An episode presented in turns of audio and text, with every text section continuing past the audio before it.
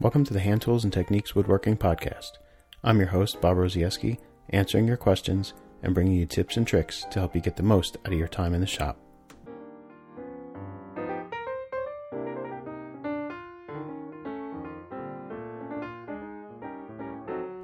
Do you struggle planing the edges of really thin stock? Are you interested in trying a dado plane but don't know where to start? Is wood movement making you bonkers? I'll discuss these topics and more today on Hand Tools and Techniques.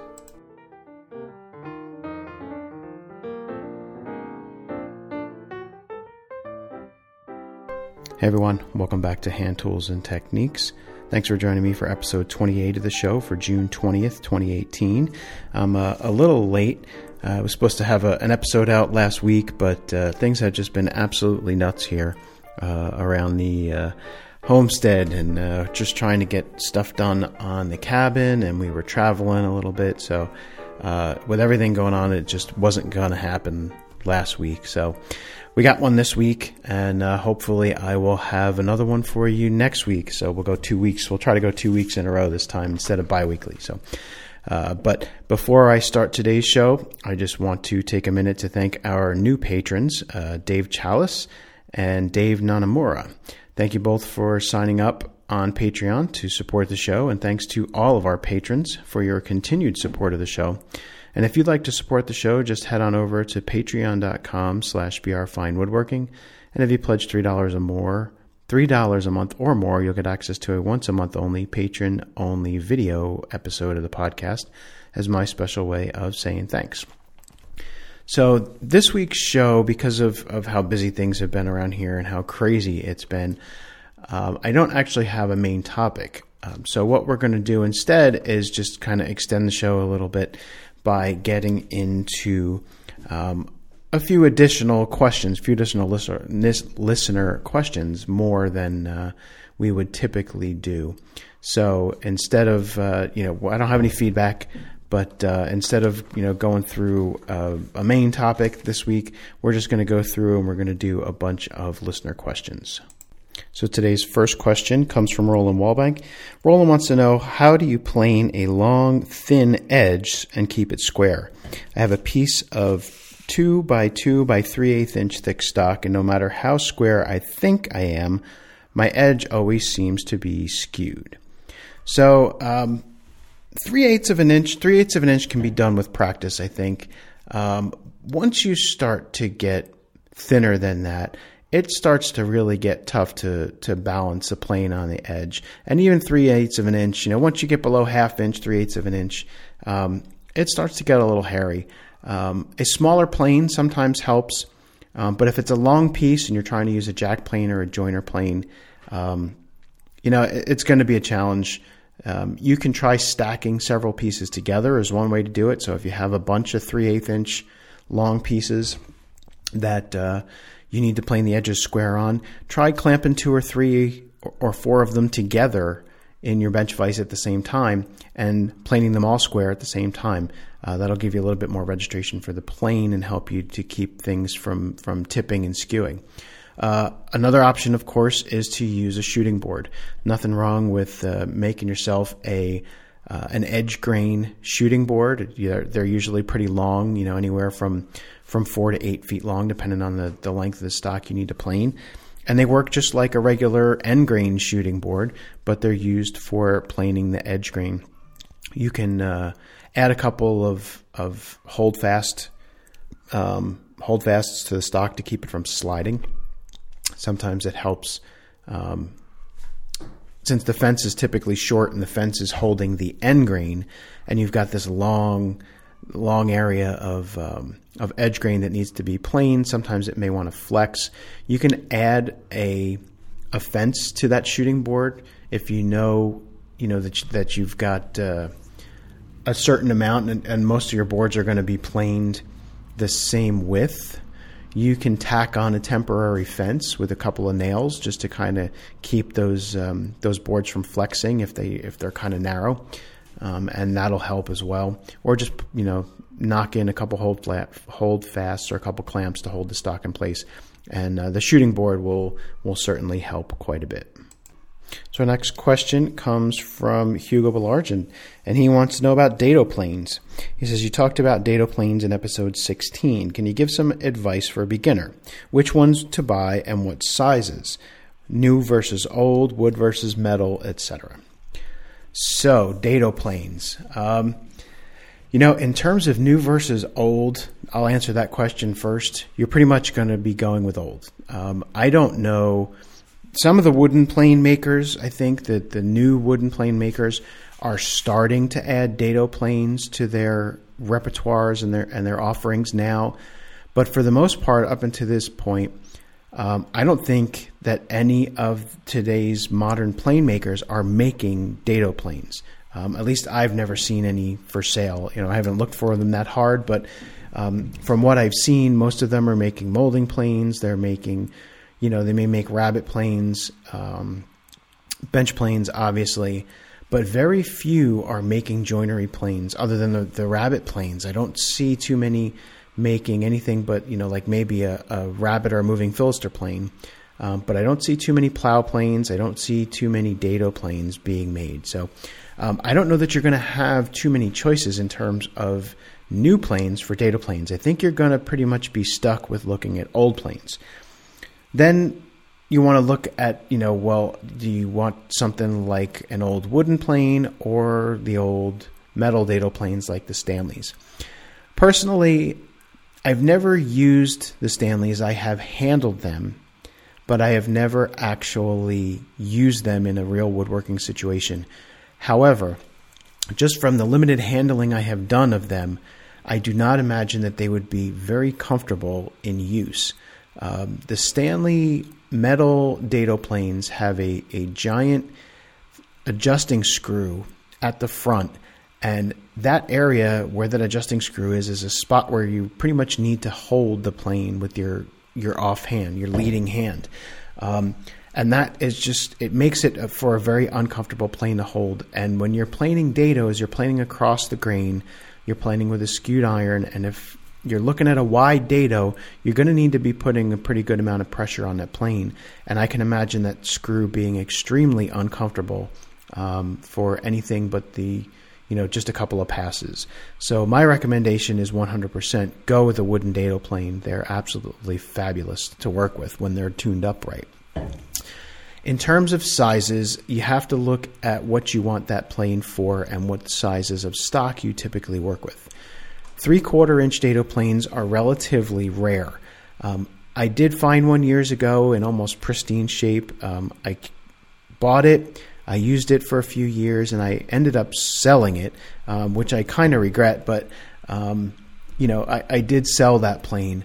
But if you can get yourself a three quarter inch dado plane, that will actually work pretty well for pre-surface stock from the home center. Um, you know, folks worry about stock from the home center not being flat or, or cupping or, or whatever. And the beautiful thing about a dado is a dado can pretty much take that out. So if you get some stock, you know, if you're making a cabinet or something along those lines, you plane yourself a three quarter inch dado with a three quarter inch dado plane. Um, and if your stock is just a tiny little bit cupped, you can usually manage to squeeze it in that dado, and the dado will actually take the cup out. So um, I wouldn't worry too much, you know, about if the stock isn't flat. If you use, if you mill your own stock to three quarter of an inch commonly, a three quarter inch dado plane is a good size. The, mo- the size you'll most commonly find them in um, will be 7 eighths and 15 sixteenths because hand plane stock was typically uh, closer to 7 eighths or 15 sixteenths. But they were available in sizes all the way down to, I, have seen them as small as a quarter of an inch um, in 16th of an inch increments. Now, you don't need them all. Um, I want to I have a video in mind that I want to do at some point. I just don't know exactly when I'm going to get to it. But um, if you go back and you look into Peter Nicholson's book, The Mechanic's Companion, he talks about dado planes in that book. And in that, in his description of the dado plane, the only one he describes is a 3 8 inch dado plane. And the fact is, if you have a 3 8 inch dado plane, you can, for the most part, make any size dado you want from 3 8 inch and bigger. And the trick is you just move the fence as you as you do it.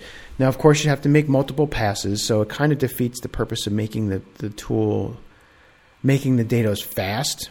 Um, that's kind of my why I like dado planes because I think they're extremely fast. You can make dados by um, knifing the sidewalls and uh, and sawing down with a back saw and then removing the waste with a chisel and cleaning up with a router plane.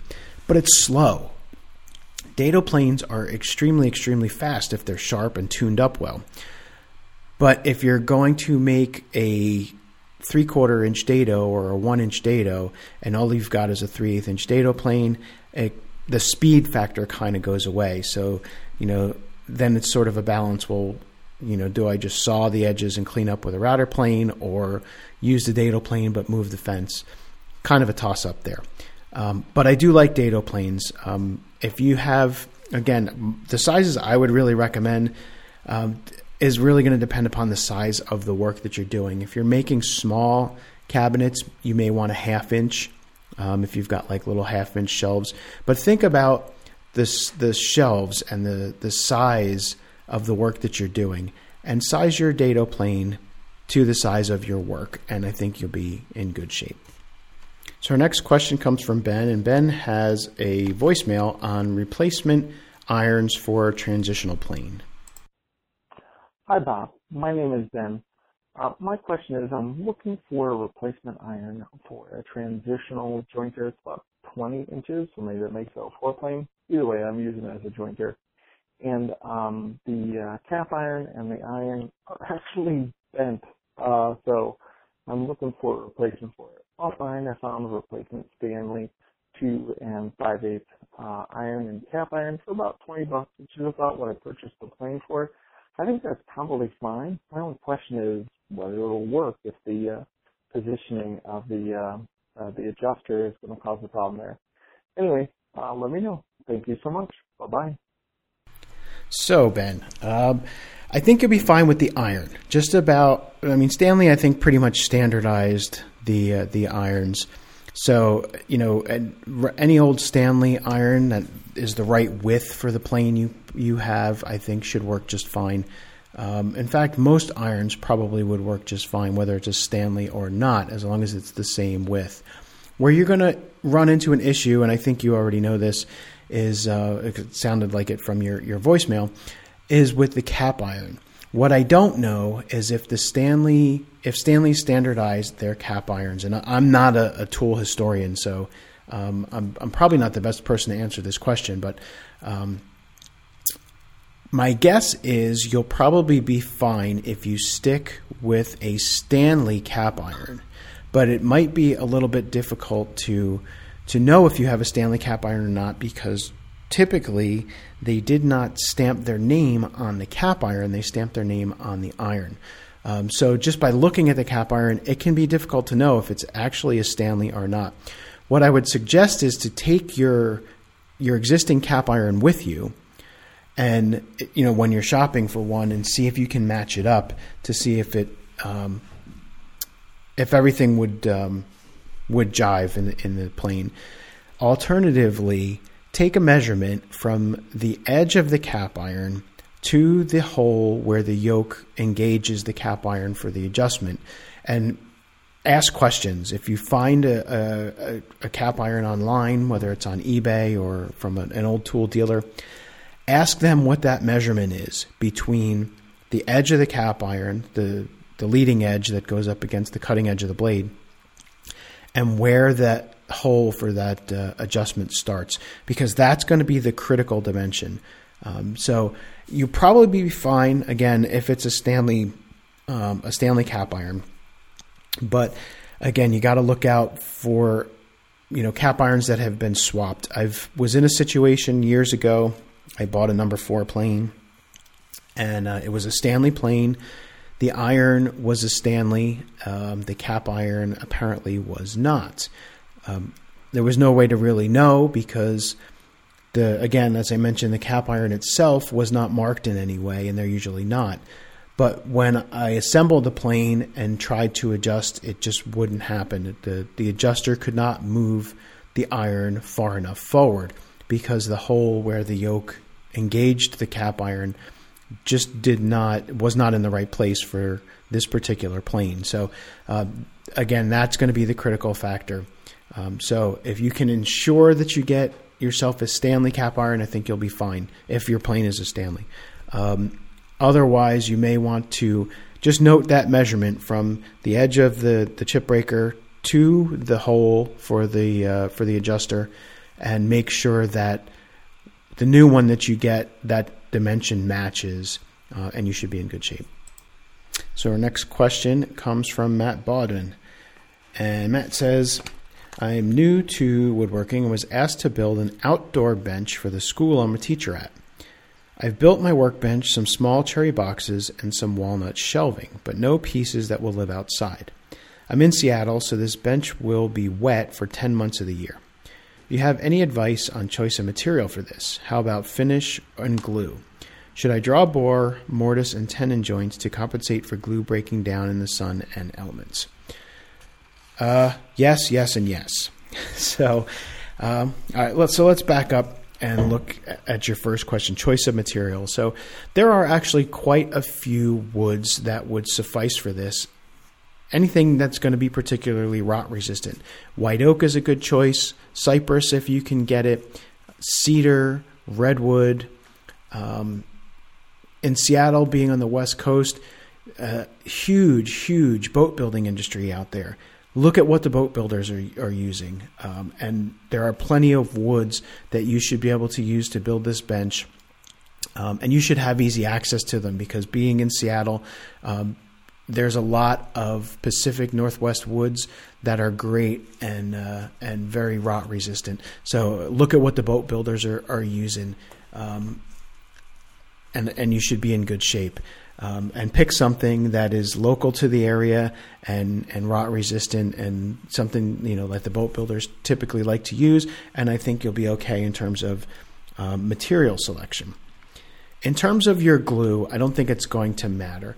A lot of people will say use epoxy because it's pretty much impervious, but the problem is even epoxy is not going to be. It's yeah, it's impervious to moisture, but there are other things going on. There's oxidation. There's UV.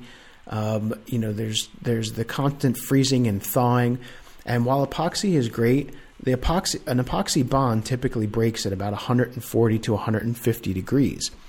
And you may not think that that's an issue, but if this bench is going to live in direct sunlight, it's going to be blasted with heat for most of its life. Um, so no, I think no matter what glue you're going to use, at some point that glue is going to fail if this project is living outside. Just from the constant movement of the piece, from the moisture exchange and, and the equilibrating to all these different humidity swings, uh, sun exposure, moisture exposure, uh, freezing and thawing and, and heating, any glue is going to fail. So I would plan for that regardless of what glue you're going to use, whether you want to go with something as simple as hide glue to a, an epoxy, a boat building epoxy, or what have you. I mean, if you look at old wooden boats, the glues still fail, the epoxy coatings still fail, the varnishes still fail. They have to be renewed. There's nothing you can do about it. Um, so I wouldn't be looking for something that is going to be permanent because I don't think anything is going to be. I would instead look for something that is either going to be easy to fix or make sure you mechanically reinforce the joint or both. Um, I would probably go with an epoxy just because it's going to be easier to fix than a um, a PVA. I think because epoxy can, is gap filling, whereas a PVA is not. Um, and a, an epoxy will also stick to itself, whereas a PVA will not. So I would look either at, at something like hide glue, and there are additives you can put to hide glue to make it w- more water resistant. Um, and if you buy Stephen Shepherd's book, Hide Glue, he goes through how to make hide glue waterproof, so that's an option. Um, and then again, you can use the epoxy as well. But regardless of what glue you choose, it's most likely going to fail at some point in the future. And the only way to keep the piece from falling apart and having to do major repairs is going to be to mechanically reinforce those joints. Wedge your joints, draw bore your joints, whatever you have to do. So I would do all of the above to make sure that you know this thing is going to remain solid through all of that moisture and heat and cold exposure. In terms of finish, anytime I'm dealing with an outdoor project, I want something that is easy to repair. No matter what finish you put on, just like your glue, it is going to break down. The sun is going to break it down. The temperature is going to break it down. It's going to craze. It's going to crack. It's going to chip. It's going to fade. Things are going to happen to that finish in a few years, and there is absolutely no way you are going to prevent it. So, instead of trying to use some type of ridiculous finish that is may have to be repaired in 5 years but is going to take you days or weeks to repair it because you have to sand off and remove all the old finish, I would lean towards a finish that is more easily repairable. Something like a spar varnish. Um, again, you're in boat building country. Um, you know, look for something that the boat builders are using. Um, a spar varnish is a is a nice finish. It's durable. It's made for the outside. It has a high oil content, and it also is fairly easy to renew. You can sand it and put another coat, couple coats on it in a in a couple years, um, and it will be just as good as new. I've got a canoe that I built a new thwart and yoke for probably going on five or six years ago now, and I used um, just Cabot spar varnish from the home center.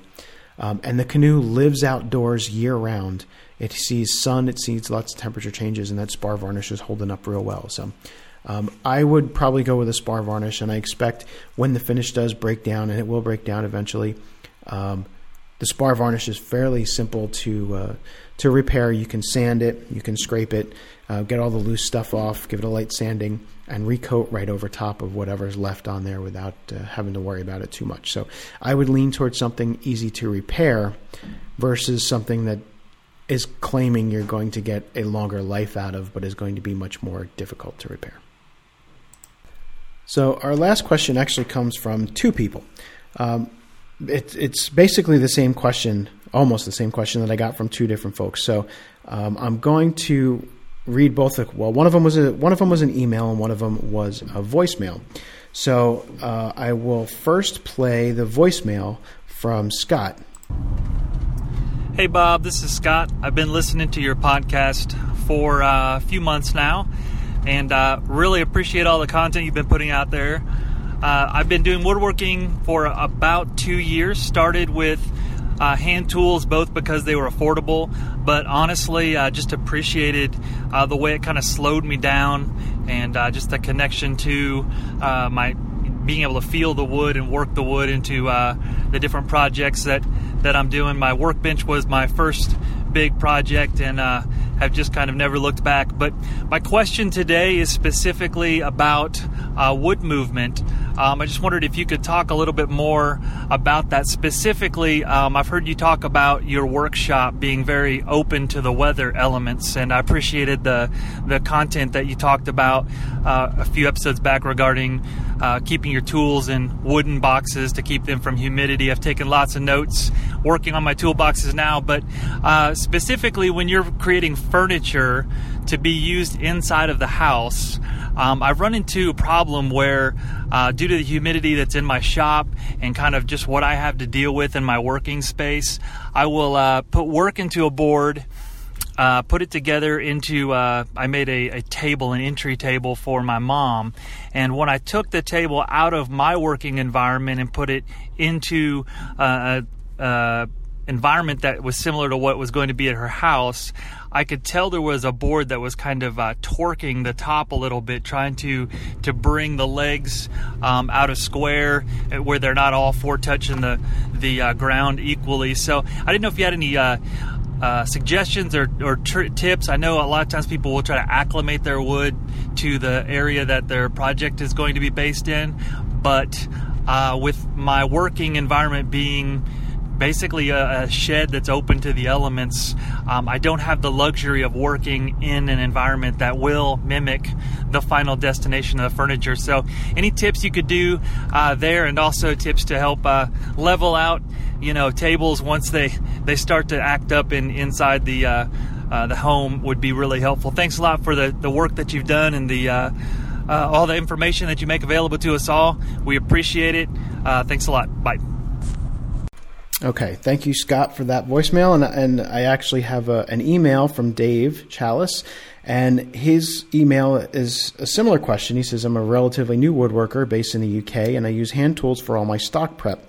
I'm struggling a bit with timing of when and how to approach stock preparation with only limited shop time. Usually I just have weekends. In order to best deal with wood movement. An example with a table I was making recently, I left the wood, kiln dried wood, to sit at home for a month before starting, then spent a weekend getting all four legs square, cut to length, etc. I started on the joinery the following week, by which time all the legs had gotten very out of square again. I squared them all off, marked them for mortising, cut the mortises and tenons for two of them, then ran out of shop time. By the next weekend, the remaining two legs had moved once again, and my joinery were, marks were now in the wrong place. By squaring them once again, they ended up undersized compared to the first two legs I worked on. I'm wondering if there's a different approach I should be taking here to avoid this sort of thing.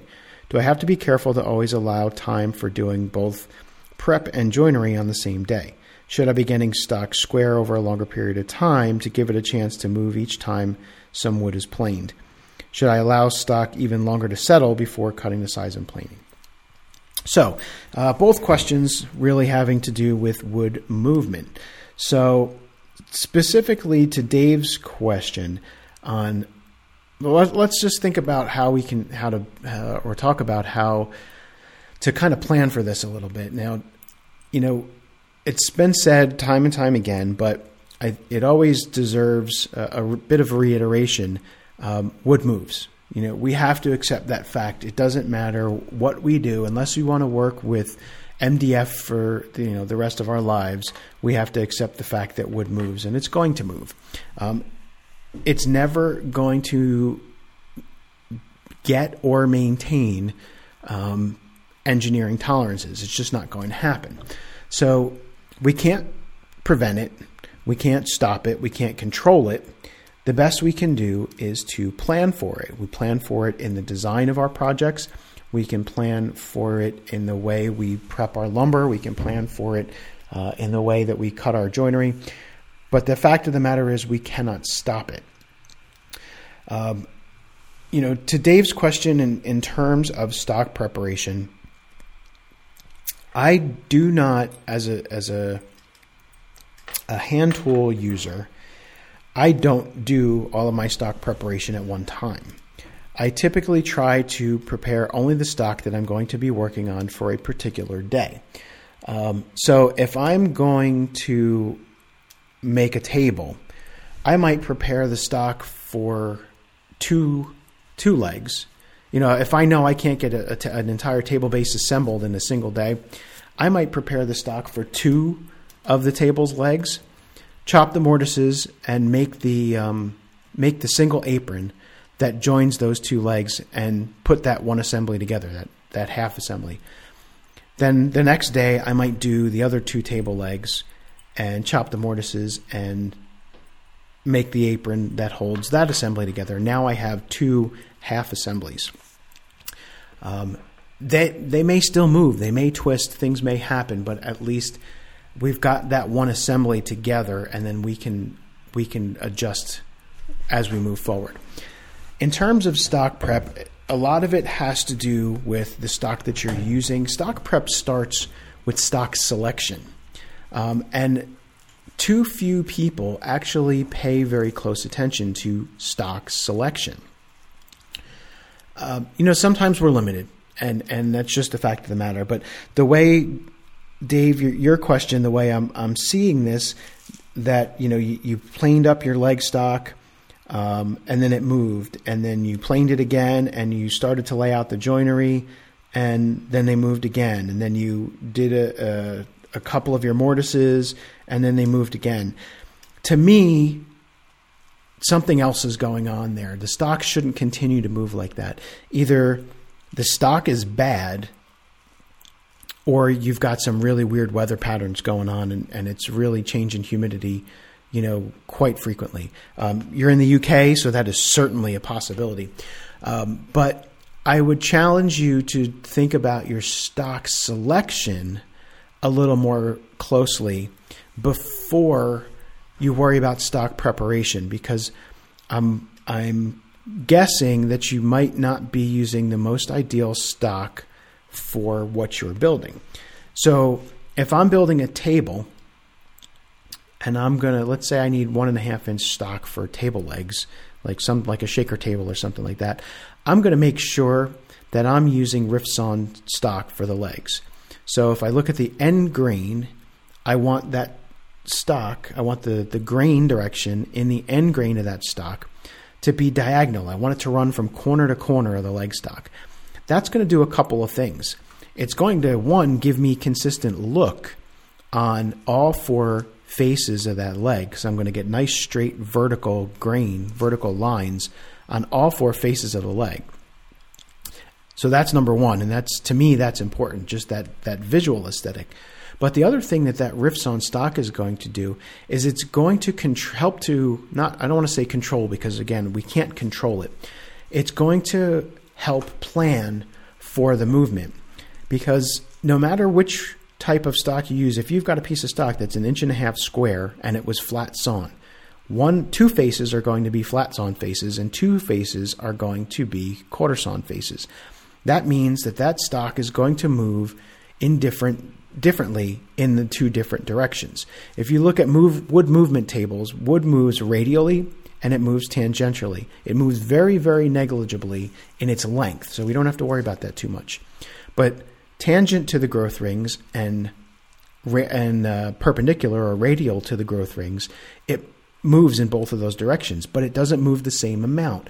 Typically, it moves a higher percentage tangent to the growth rings than it does radially, which is why sawn stock is so desired for um, you know wide panels and things like that because that radial movement is much less percentage wise than tangential movement.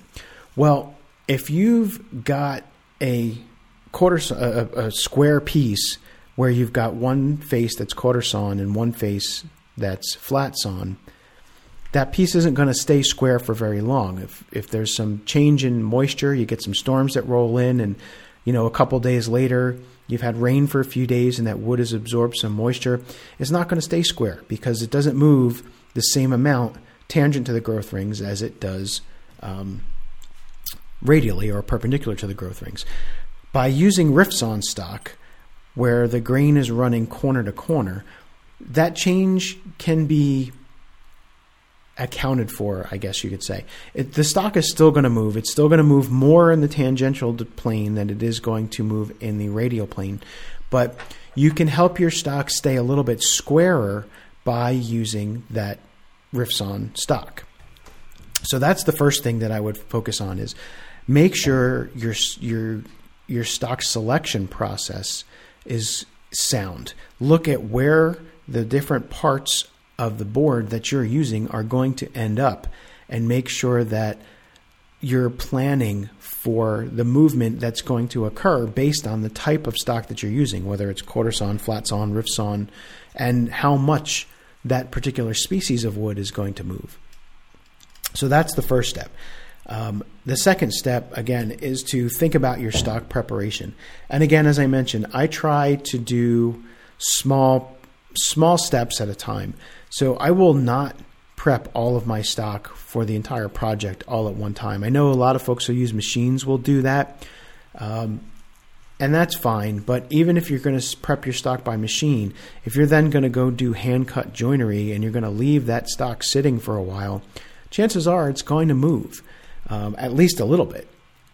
So, you know, if it's sitting around and not being assembled, things are going to move, things are going to get out of square, things are going to change just a little bit.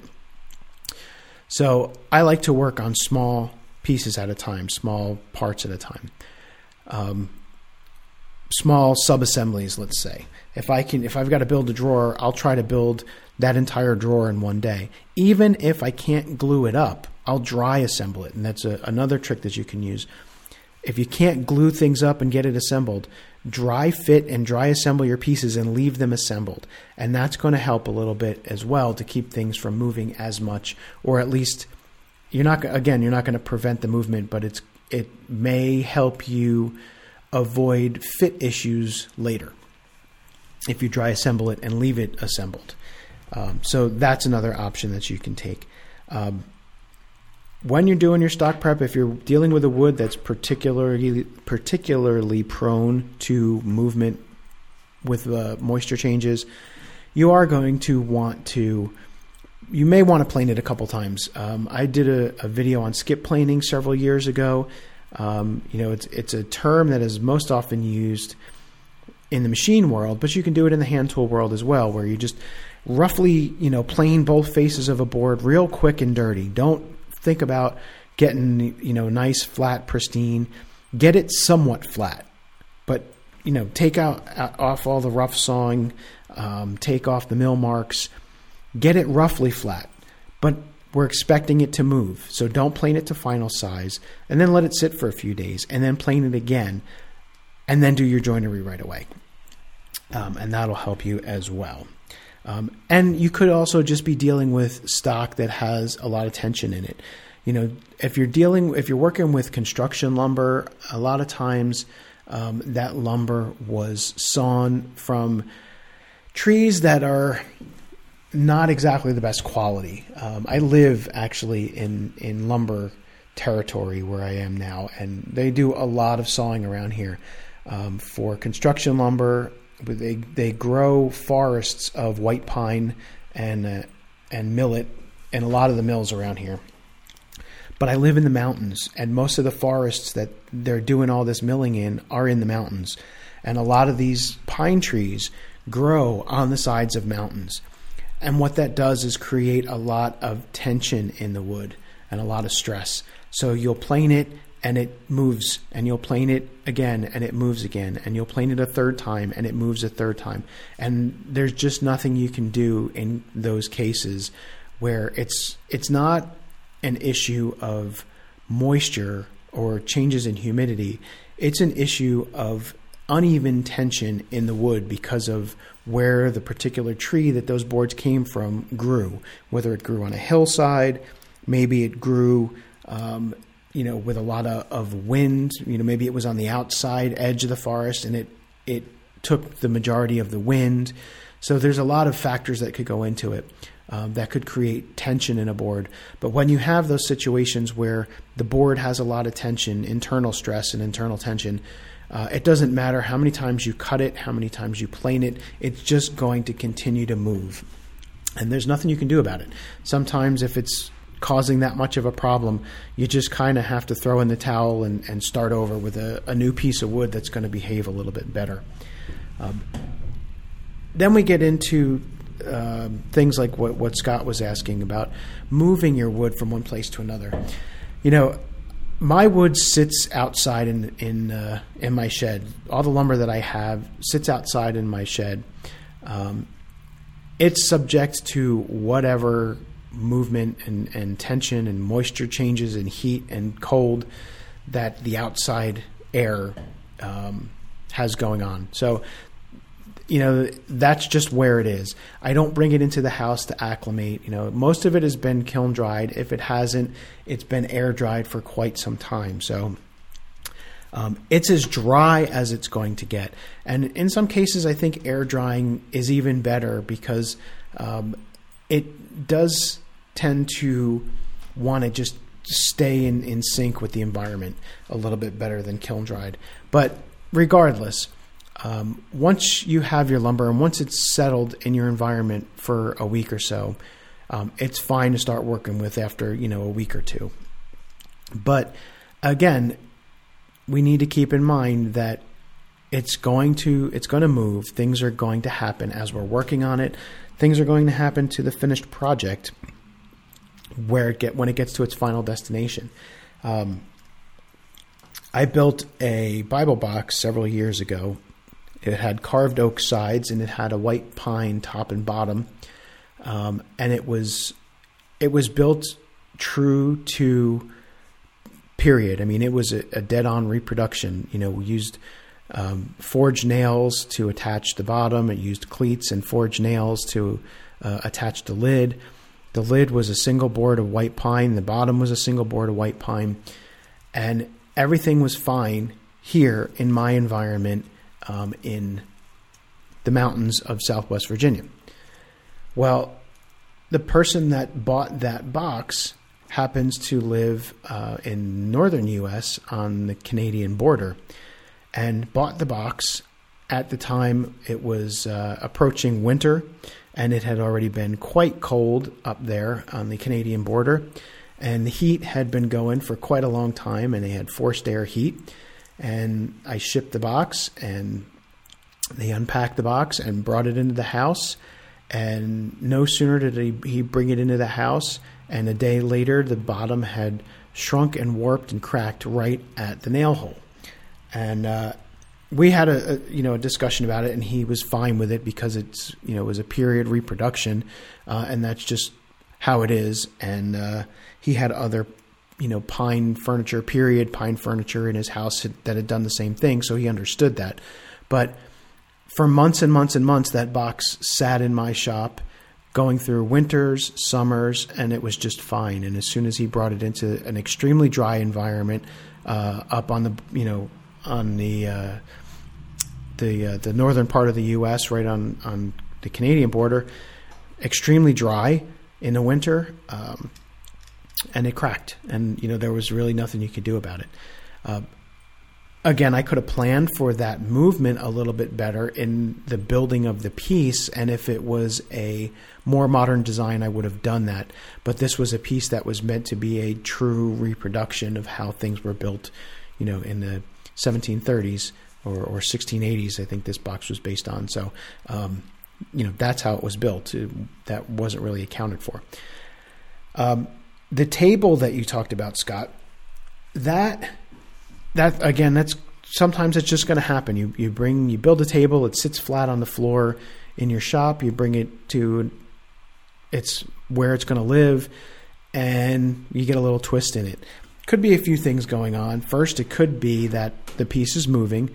Uh, maybe one of the aprons twisted or something happened and it's pulling one of the legs up off the floor. Another possibility uh, is that you leveled it to the floor in your shop and the floor in your shop is not level and the floor in the house is. Or vice versa, the floor in your shop might be level, but the floor in the house very likely is not. I don't worry about when I have those types of situations where you know tables don't sit perfectly flat and things like that, when I bring them in a house, because chances are, um, you know, the, the one of the floors is not flat. So if you know that the table is going to sit in the same place forever, you can adjust the table. You can cut the bottoms of the legs so that they will sit flat on the floor where it's going to be. The problem is if that table is ever moved to another room, another house, chances are the floor in the new location is not going to have the same amount of the degree of levelness as the floor in the location that it came from and you're going to run into the same situation again. It's going to rock. You know, we find this with chairs, we find it with tables, anything with four legs. Um, it's just the nature of the beast. It's what's going to happen.